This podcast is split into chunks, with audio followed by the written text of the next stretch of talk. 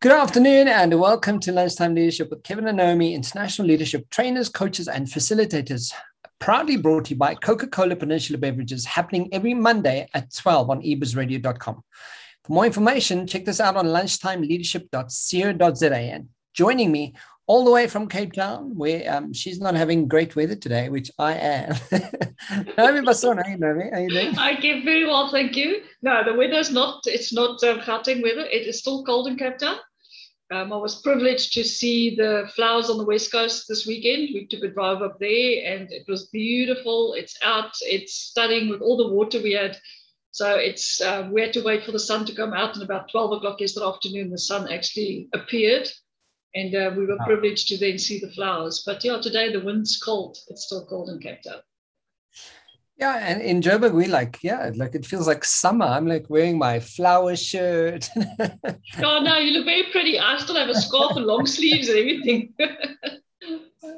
Guys, as you know, Motivational Mondays, and we've started in the last couple of months really sticking it to really giving practical tips and tricks on what we do and how we do what we do. Just last week, we followed up with Enneagram. So if you don't know what that's about, Naomi has shared all her knowledge from being an Enneagram practitioner and really discussing how the Enneagram assessment speaks to organizations, teams, individuals, and covering all the 9 different types. Fantastic conversation, Naomi. Fantastic conversation and fantastic feedback. I had people already calling me saying, hey, do you think I'm a this, or do you think I'm this? I do this. Am I this? And I'm like, I suggest you do the test, send me your details and I'll actually arrange that you do the test, the proper test. There's a lot of online tests. I don't want to knock them, but they're not 100% accurate. So get the proper test done and see for yourself. Yeah. So it was a good conversation. It was nice. But this week, let's talk about stuff that you do outside of the normal leadership development that we do. So for those who are listening to us, Kevin and I are both facilitators for and licensees for Leadership Management International, which is an international company, and we do leadership programs that we use their material and their methodology to develop leaders in South Africa. And that's our main core business. Over and above that, when we do sit with clients, they often have a need outside of that. And instead of just walking away from it and tell our clients they need to go somewhere else, we like to offer a one-stop shop with all the other things that we put into our basket. So if we put our baskets together, there's a whole lot of stuff that we can pick from, depending on what people need. So, Kev, I looked at your list of stuff that you do, and I want to touch on them one by one. So I want to start with resilience. What is resilience, and why would somebody ask for resilience training from you?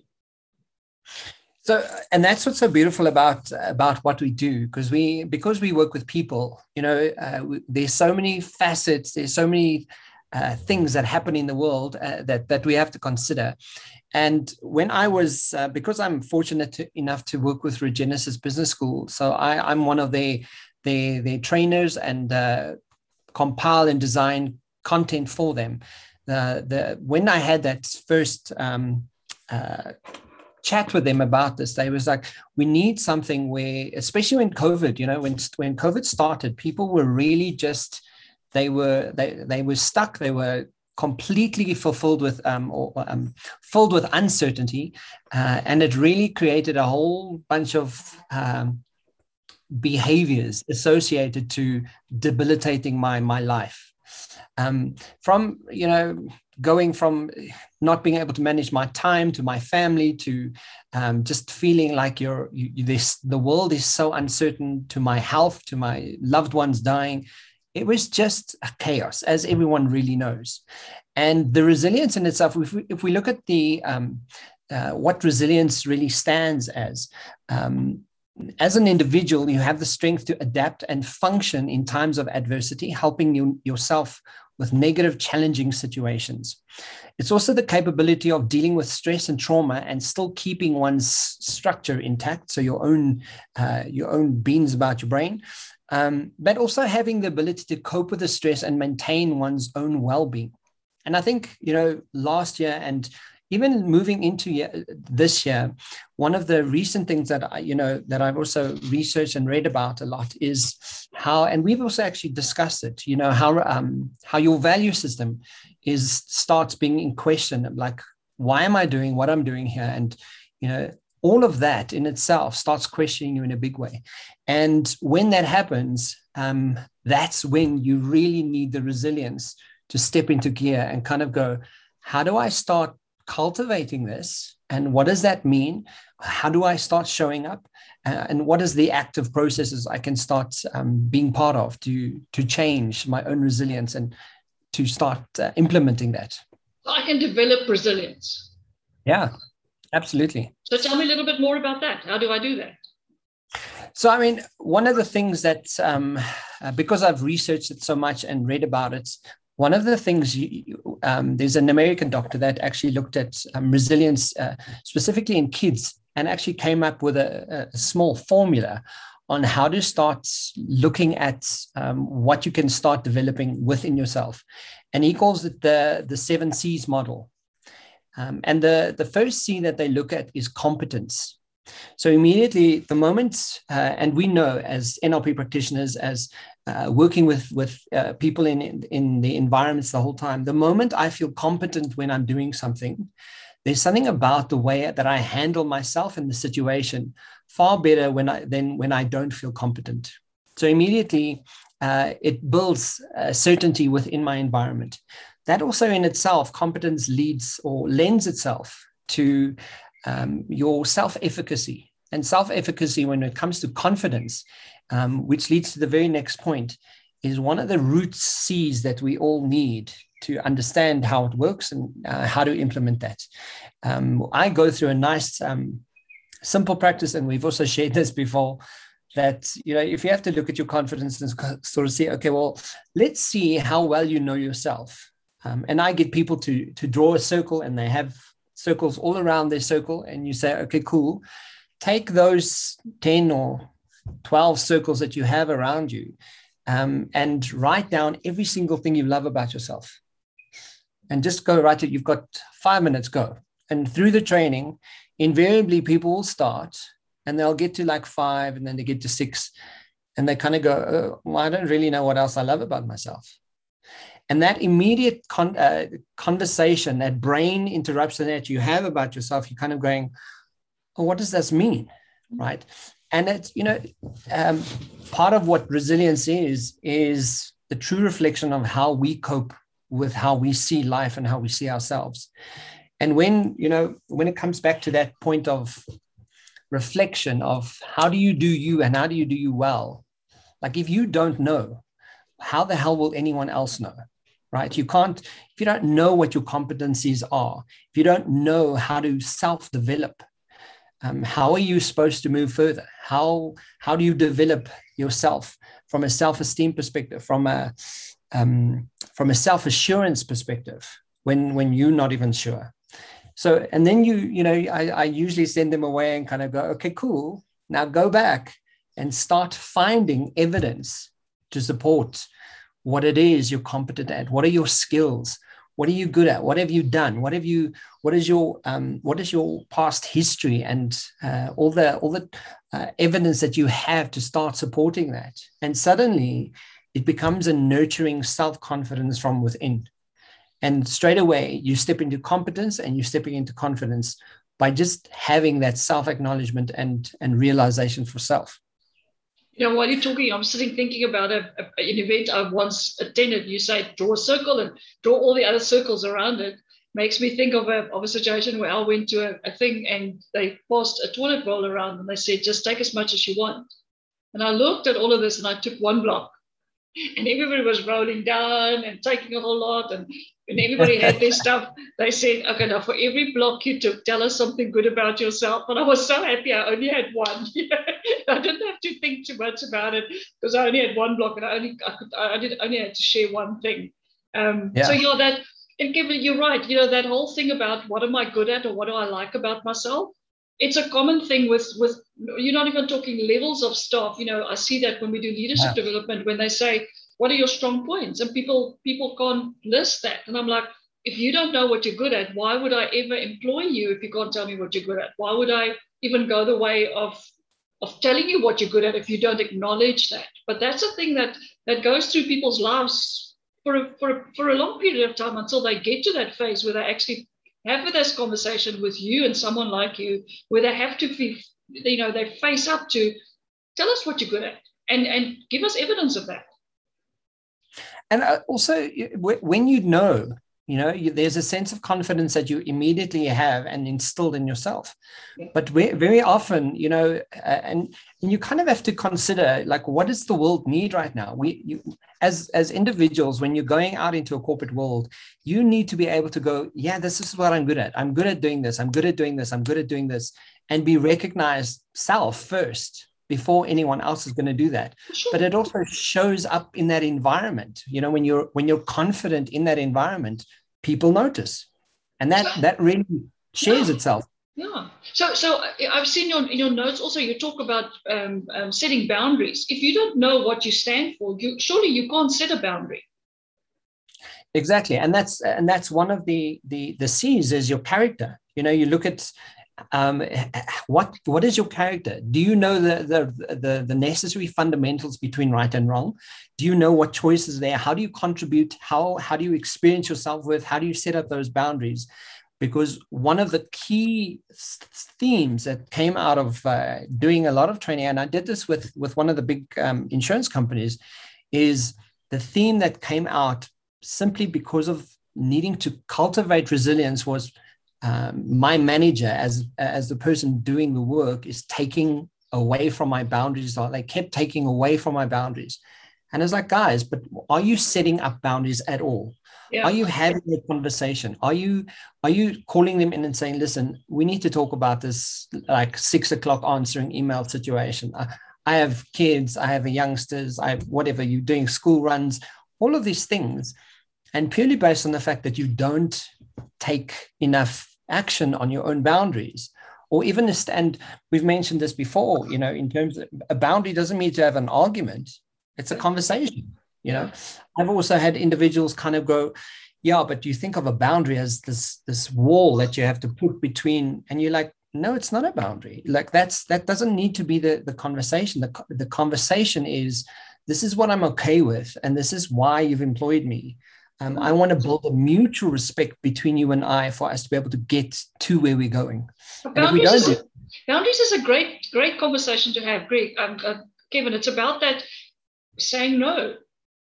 Yeah. Saying no is a boundary. And saying no doesn't mean I just say no to you. Saying no means the way I explain to you or the way I put this boundary in place of what is acceptable to me and what's not acceptable to me. I say to girls when they go out, you're entitled to say no. Say no, that's a boundary. You're entitled to say to your boss, this doesn't suit me. That's a boundary. Yeah. But people do battle with that. Yeah. And no is a full sentence. Yeah. You don't really have to explain it further. But in terms of just using the word no, it's okay to say no. This is no, I don't think I'm comfortable with it. But essentially, at least having the cognizance to go, I need to set up my boundaries. I need to do it actively. I need to be involved in those, because if you're not, people will teach you how to treat them. I want to touch on that thing. No is a full sentence. Why do people fear saying no and leave it there? Why do people feel they have to say no because or justify their no? Why can't people just say no? Yeah, usually I know that I sometimes do that when I go, because I'm probably trying to defend the no for some reason, and people might think bad of me. Yeah, it's true, and it's instinctive. We do it instinctively, but you're entitled to say no. It's become the norm to say no with an explanation. I know when my friends say, "Would you like to go out, or would you like to come for supper?" and I just say no, they're like shocked. You're like, how could you just say no? And I often do that just to shock people. I would just say no and not explain. But it shocks people. It's not acceptable in our culture, in our world we live in, to just say no. You've got to explain why you say no. And I don't think it's always necessary. Yeah. And it shouldn't have to be. Sometimes it's okay just to say no and leave it there. I mean, I have that relationship with my brother.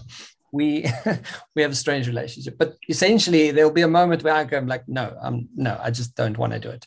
And he'll go like, okay, well, never mind. Then I'll just, do my own thing. And it should be okay, right? But one of the other C's that they speak about here is connection. If you look at connection, and part of what I've also been looking at is the World Economic Forum has done some studies showing what are the stats supporting remote working and how it's influencing remote work. And one of the stats is up to 19% of the workforce that are working remotely are struggling to work remotely based on the fact that they feel lonely. I get that. I'm a hugger. I'm a hugger. I hate this. Right, so when you think of resilience again, you're kind of going, connection is so important. You can't just lock yourself in a room, be behind a screen where you're half the time not putting on the screen because you don't want to see your own reflection of you talking to anyone. You have to have that connection, and human beings are built, to connect. We're built on emotion and feeling and touch and senses. So for you to disconnect to that degree, it really works against you, especially when you're in an environment where you need to build resilience. And like you say, Naomi, I'm an introvert. I don't have to see people for many months. I can do with it. But even I am struggling at the moment to kind of go, okay, I'm done with lockdown. I want to be out. I want to go, and I just want to go to a nightclub or like a live event and sit there with drunk people and do weird drunk stuff, purely based on the fact that we're human, we're connective, and we need that to our friends, our family, because it also creates a sense of security. Yeah. When I know that person is just there on the other side. I mean, there's a certain study that's shown we as individuals, because of remote work, it's great that you're on the other side of the screen. But what makes me feel like you're actually there is the fact that you're responding to me. It's a psychological thing. It's the response that I'm getting from the other individual that makes me feel more connected. Yeah. So, it's obvious that, connection is such a big thing that we need to be able to cope in our environments. I look at that number, 19% is not actually very high, Kev, if you think of it. I think there's a big portion of people that enjoy not being in the office or not being with people. I said to someone the other day, our environment is just flipped on its head. When I was still working in an office, us extroverted huggers, feelers, outgoing people loved going to the office, and the poor introverts just had to come to the office. There was no other rule. Everybody had to be at the office. Now It's everybody. Now you all stay home. And the introverts are saying, oh, yay for COVID, because the first time we get what we want, and all these extroverts are battling for a change, So I think I struggle with this connection and human interaction thing with even the youth sitting behind their computers playing games. I have an 11-year-old grandson, and when I say, why are you sitting there playing games? You should be out with your friends. He says, but my friends are here. I'm like, where's your friends? There's no one in the room. He says, they're here. They're in my computer. They're here. So I battle badly with that stuff. I'm very much a physical interaction kind of person. I need to touch, feel, hug. I'm very much a tactile kind of person. To the last three of the 7 C's that they speak about in resilience is contribution, coping, and control. When you have that contribution and you kind of go, okay, so what am I? You have a sense of purpose. We touch on it often in the leadership programs that what is your purpose? What is the point of why you're doing what you're doing? And when you have the sense of, oh, I'm contributing to this company, I'm contributing to this environment, I'm contributing to the church or to some community place that I'm actually have some kind of relationship with, contribution in itself really feels like I'm part of something. And that's why, that old saying, no man is an island, it's really true. Yeah. As much as I'm introverted, I need people to live and to, there's a lot that you need from that human connection, and contribution is a big one. And then just the coping and control. With coping in itself is, how do you deal with stress? What are you doing? What activities do you do? What can you do? What behaviors can you change? What are micro habits to reinforce how you're doing and that you can sort of enable how you cope through stressful times? And then the last with control is where is your internal dialogue sitting? Like when something happens to you, is it internally? Can you sort of go, okay, let me control myself here? Or does everything externally just massively impact you all the time?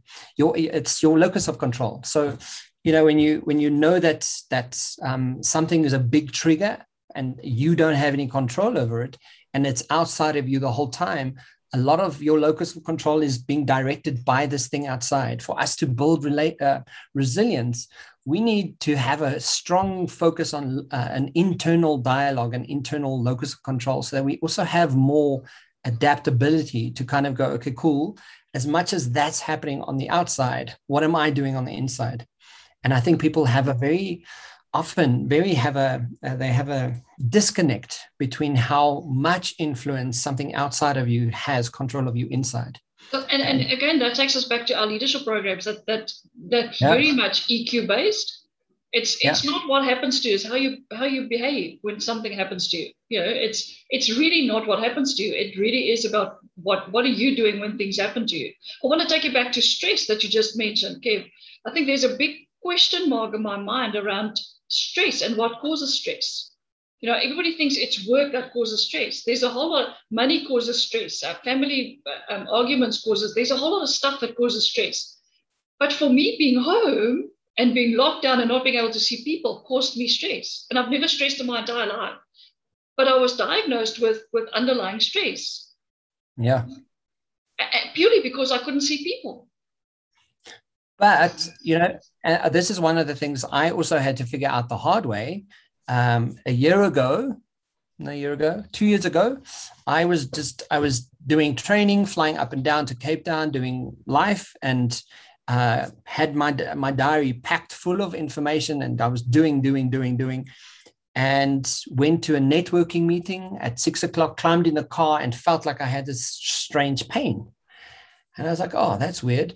And started driving and had such a shocking pain in my chest area that I blacked out in my car and sort of pulled onto the side of the road going, oh, wow, I think I'm having a heart attack. Oh, wow. Rushed to a hospital and eventually got to a hospital and Eugene came and fetched me and all this stuff. And they did I was in hospital on all the machinery, blood tests, and 3 hours later, with absolutely nothing wrong with me, coined it down to anxiety, stress and anxiety. And I was going, wow, if that is stress and anxiety, doing what we do, you kind of go, no, man, obviously I'm not stressed. I know how to handle my stress. But yet we invariably get so caught up in the busyness of our busyness and our busy lives, we don't even realize that we're actually experiencing anxiety or stress to any degree. So the fact that you were, you know, diagnosed with stress, going, there's something wrong because I'm not actually connecting with people. We still don't know enough about stress. Yeah. So to know that exactly how it's going to run my life or affect my life at the end of the day. Okay, to your point. And we're fortunate enough that you and I work with this stuff and we know. I mean, I had high blood pressure, which I've always had. I suffered from low blood pressure. Suddenly I have high blood pressure. I'm suffering from underlying stress, which is apparently the killer. And I'm like, okay, so now what? I'm not going to take blood pressure tablets. I'm too young for that. And I've never stressed in my life. So immediately I made a change to my life. You know, I packed my bags and I went away. I changed my environment and I made sure I see people. Although it was COVID, I had just had to go do that. Changed my eating habit, got off the couch, got back into training. Even if I couldn't go to gym, I went back into training again and quickly just changed everything for me and things went back to normal. But I think that ability to make the changes necessary to live your life, I don't think everybody's got that. Yeah. And, also when you're having a conversation like this, it kind of goes like, yeah, that's easy to talk about. It like, you know, yeah, you need to build resilience. You need to be, you know, cope with your stress, obviously. But one of the things that I've noticeably, I've actually written an article about is we are not as certain about our uncertainty as we think we are. Yeah. And when you just wrap your brain around the fact that you kind of go, okay, cool, what we know, what we absolutely certain about is there is a lot of uncertainty. There's a lot of uncertainty on what's going to happen to the climate of the current climate in the economy of our country. What's going to be happening to how remote work is going to change things? What does that mean? There's so much uncertainty, but what we can be certain of is that there's uncertainty. Yeah, sure. And I think it speaks to one of the concepts that I learned many moons ago is radical acceptance. I don't know if you've ever heard of that. Mm-hmm. Radical acceptance, and I was thinking today, if you would explain radical acceptance in a metaphor, it would be like a piece of string that is your life, and you suddenly tie a knot in your string, and you just pull it straight, and there's now a knot. And you're like, okay, cool, there's a knot. That's it. What are you going to do about it? Yeah. That is in turn, or in a sense, how you can explain radical acceptance. And the moment you get your brain wrapped around the radical acceptance of the thing that's here now that you don't like, you kind of go, okay, cool. Now you have one piece of string that's got a bump in it. How do you get to further on your string? How do you use this string? Because I think, in terms of coming back to resilience again, when we just get our minds wrapped around, what am I doing about it? What do I have control over? And, the anti-vaxxers and all these people that we've spoken about, and you kind of go, my point to this whole anti-vaxxing is like, what would be the point? Like there was vaccinations for so many things already. What would be the point of that? Suddenly they had this a vaccine that was going to control DNA, or I don't know whatever. You can't, when you just get to radical acceptance and you go, okay, cool. This is life. How adaptable am I to the circumstance and this degree? Because then it speaks to the resilience of me and the capability of what I'm doing. And it takes your whole focus away from, oh, this brain vaccine thing that's changing the world. I don't know. So, Kim, I have strong opinions about that. So that's why I'm so quiet, because I don't want to get into this, because I'll be unpopular with certain people if I start going on about this. But I often believe that I really do believe that there's people that are just going sideways, no matter what happens in life. If it's this way, they go sideways. They have no reason to do so. They just want to do that. I also want to permit myself the approval to say those people are the ones that's got the least amount of resilience in their lives, because they always blame other stuff, because they won't conform, because they're not normal. They consider themselves being different. They find life quite difficult at times. And I'm not a sheep. I don't follow. I've never followed in my life. I've always been the front runner. But I do believe that I've got common sense to understand what's right and wrong. And I have common sense to go investigate if I don't know, to get to the bottom of stuff. And then when I've made my mind up, I run ahead and I lead. That's just what I do. I don't have to go sideways to be different. I'm different in the fact that I lead with what I do. But I think a lot of people will never actually create resilience because of what goes on in their minds. And that's the thing. That's exactly the point that you've just touched on now. It's what's going on in your mind. Yeah. Because so even anti-vaxxers, tell me why you don't want to vaccinate. And then the stories I have to hear, I can just sit back and not get into an argument and saying, I'm very surprised that a clever person can be so stupid. Yes. And that's the nicest way I can say it, But it's true. I always, and I don't know if everyone always ever gets it, but right now you're sitting in that room over there. Nothing is happening to you. I'm sitting in this room and nothing is happening. COVID's not happening to me. I'm here. I'm right here now doing this thing. There is nothing happening to you, right? The fact that you've consumed the information that you consume, you have to really, as a person, as an individual, you have to consider, what does resilience mean in my life for me? Yeah. And if this is X, Y, and Z, how am I doing that? How am I coping? How am I competencies? How am I educating myself about me? So what is the self-talk? What is the self-talk of that person that's forever taking the low road or the side road? What's the self-talk of that? And on self-talk, guys, if you don't know what self-talk is, we often refer to it as that little voice in your head. And that little voice goes, what little voice? It's like that little voice that just asked, what's that little voice? It's that voice. And now no one's confused, Kev. But it's your self-talk. And I mean, I have a strange analogy to share now. This, guys, I don't recommend this to anyone. This is just my recommendation that I use for myself. Is we very often, because we are so associated to our own minds and our own thought processes, we are consumed by that emotion. And the moment you have a disassociative approach to the emotion, it's a little bit easier to, in NLP and hypnosis, we learn about the disassociation and how you disassociate from the meaning and from the moment and from the emotion. I was again on TikTok doing my usual TikToking and looking at what TikTok's doing.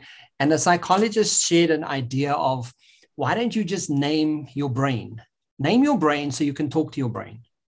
And I was like, wow, if that was true, if that was like a way to deal with emotional stuff, what would I name my brain? And I kind of was like, maybe his name was Luke or Wilson or whatever. And he's like, no. And my brain answered me. That self-talk was going, no, that's not my name. And the name Proctor came out of like nowhere. It's like, your name's Proctor. I was like, Proctor? That's your name? And it's a crazy little thing, but having that self-talk is so important, because again, coming back to self-confidence, self-esteem in itself, if you look at the gist of what that is how do you cultivate the conversation you're having with yourself? That's why self is in the word. Self-esteem, your esteem is built with how you see yourself. And to your point, Proctor and I get along like a house on fire. We are there. We are building this resilience, and we have lots of conversation about. I just want to warn our audience, when we talk about the self-talk and our little voice in the head, we're not talking about the alter ego, and we're not talking about that little voice in the head that when you went out for a night on the town, and you get to the meeting the next morning and you ask the people in the room, can you also hear it? And they say, what? And you say, this little man playing the drums in my head. It's not that man that we're talking about. Exactly. And also, a lesson to be learned from this, Naomi, is very often when you find your self-esteem and when you find that voice that's your reliant self, that's protective of you, it doesn't negate you. One of the things that's it will always self-protect. So it always wants to keep you safe, but your self-esteem in itself, one of the videos I've seen as well is that little voice that keeps putting you down. Someone put that voice there, like your parent and your this and your that. And, so bringing it back to resilience again, you have to kind of go, where am I in this conversation with myself? I mean, I did a process with a coaching client just recently. She was talking and she's going through some really difficult stuff, and she was saying all the things that I like. I was reading deeper into this. I was like, but what about this and what about this, and really trying to chunk out her information. And eventually, I said, "Who's the one that said this to you?" And in a blink of an eye, she went, "Is my grandmother." And I was like, okay, so now you know where that came from, right? And again, as individuals going through a process where you want to cultivate your confidence, your self-talk, your individualism, your capability of self-control, all of that information, you have to distinguish what is your voice and how are you building that resilience? Because if you're relying on someone's opinion or someone because they were important to you or they are important to you, yet they aren't fanning your flame, you have to question whether that's the voice to follow. Yeah, they often talk about the voices in your head. They don't talk about it singular, but they're plural. The voices in your head reminds me of the story with the two wolves fighting. Two wolves in your body fighting, and the little boy says, "But Dad, which one will win?" And he says, "The one you feed." Yeah. So which voice are you feeding, and what are you feeding it? You know, I think that's very important to remember. And I think, you know, to add to that memory is emotions. I always, you know, emotions. We know that, you know, your heart, your head brain, your heart brain, and your gut brain. There are three intelligence in your body, and there's a whole bunch of science to substantiate this. But we also have to recognize that feeling that you get from a different space in your body, and recognize there's an emotional connection that you might have to it, and know that it's there for a reason. And if you're uneasy and if you're unsure, like, acknowledge that voice, because your nervous system, is, you know, the amount of information that's out there, we barely know enough to know that how this nervous system actually works or how much your brain is capable of doing. So, you know, one of the doctors, I'm fortunate to be part of the Neuroscience for Business MIT program as one of the assessors, and I get exposed to this information all the time from a neuroscience perspective. And you know, you have neuroscientists on the calls, on their interviews, speaking about intuition, and kind of going, "This is not a thing anymore. It's not someone just saying, you know, it's an old wives' tale." There's wonderful science to substantiate why we have intuition and how we should listen to it. Yeah, very strong on my intuition, very strong on my gut. If my gut tells me it's not lekker, it's not lekker. I very much are very based on what my gut's telling me. Follow quite a bit of that. Not as good with my head. My heart's sometimes also driving the force. But you know, you're right. You know, I do take decisions based on the head decision, which I really think it through and I make a decision. Or it's a gut feel. I'll meet people and it's just this vibe, you know. My gut's telling me, don't trust this person, and I've hardly been wrong about things like that. But I also carry my heart on my sleeve. You know, people know how I feel, emotions. That I can cry when I'm happy. I cry when I'm sad, and it's emotional roller coaster for me very easily. So, you know, again, we speak about all this stuff and resilience and a lot of stuff that people can just listen to. It was just nice chat, but at the end of the day, I think what we need to focus on is the fact that every one of us, with all this stuff going on, show up in a workplace the way we are. And if it's not in a good way, there's stuff we can do to fix it. Yeah. And I think that's where we are today. You know, are you resilient? If you're not resilient, go get help. Phone Kevin. Yeah. Say, hey, I need to find out how to build resilience. Yeah.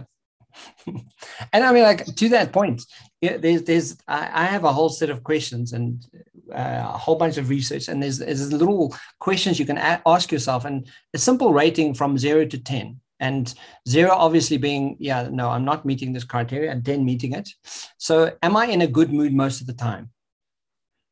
So if you're going, no, mine's sitting at about a 2, that should be like an alarm bell, right? It's an indicator, yeah. The complete indicator. I think well of myself, and I like who I am inside. You know, you would think that that's an obvious thing, but when the immediate response to that, if you're not rating yourself at an 8 or a 9, you're kind of going, how am I doing here? How am I doing? I'm going to give like just 3 more. Is I find it difficult time. Don't change the way I believe about myself. So, you know, often people go through that difficult time, and suddenly, because of the difficult time, it means X, Y, and Z. They've given it meaning. And if you have, you know, you've got to kind of question yourself, well, how am I doing here? I often, on that, Kev, if I interrupt you on that, I would always say to someone, if they're telling me, this is really such a bad thing in my life, I would say, is it a bad day or is it a bad life? Yeah, exactly. And exactly the point. Yeah. Because then we give it such meaning that from that day onwards, it now equals something. Yeah. And it doesn't need to. It can just be, today is the day that I'm having this bad day, or this week for that matter. Yeah. And after that week, it will change. I'm good at reaching out and connecting with people. Like, you know, how good are you at that? Like, how do you rate yourself?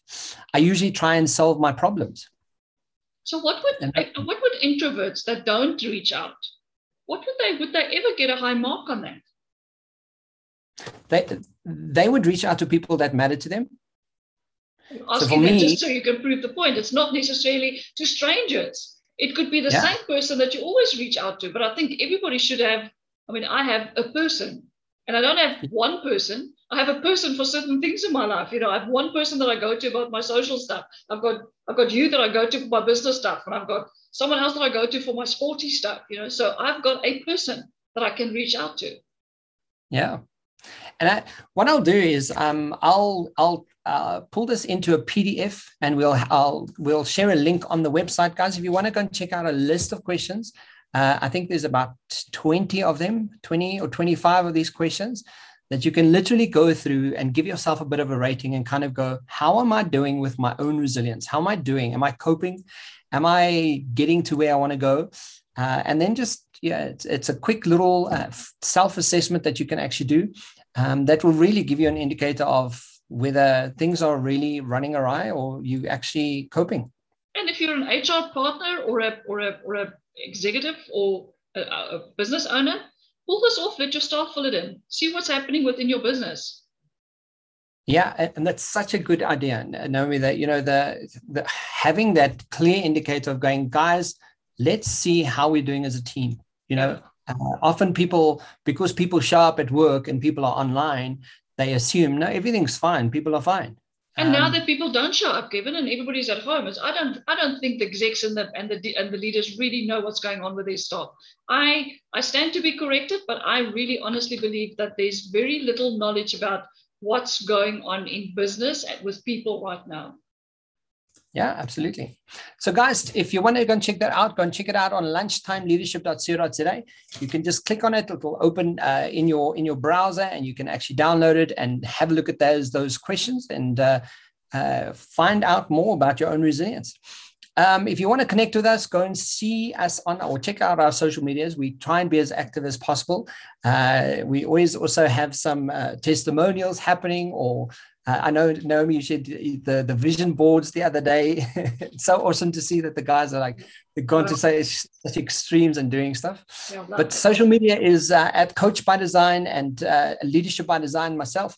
And guys, this is Lunchtime Leadership, adding value to people's lives, happening every Monday at 12 on eBiz Radio. And Naomi, thanks for today's chat. Kevin, thank you. Thanks for talking to us about resilience and keeping me a little bit more knowledge about resilience. You know, sometimes we forget that we're a continuous learning process. And today was very interesting for me. Thank you very much for that. Take care, everybody. Chat soon. Cheers for now.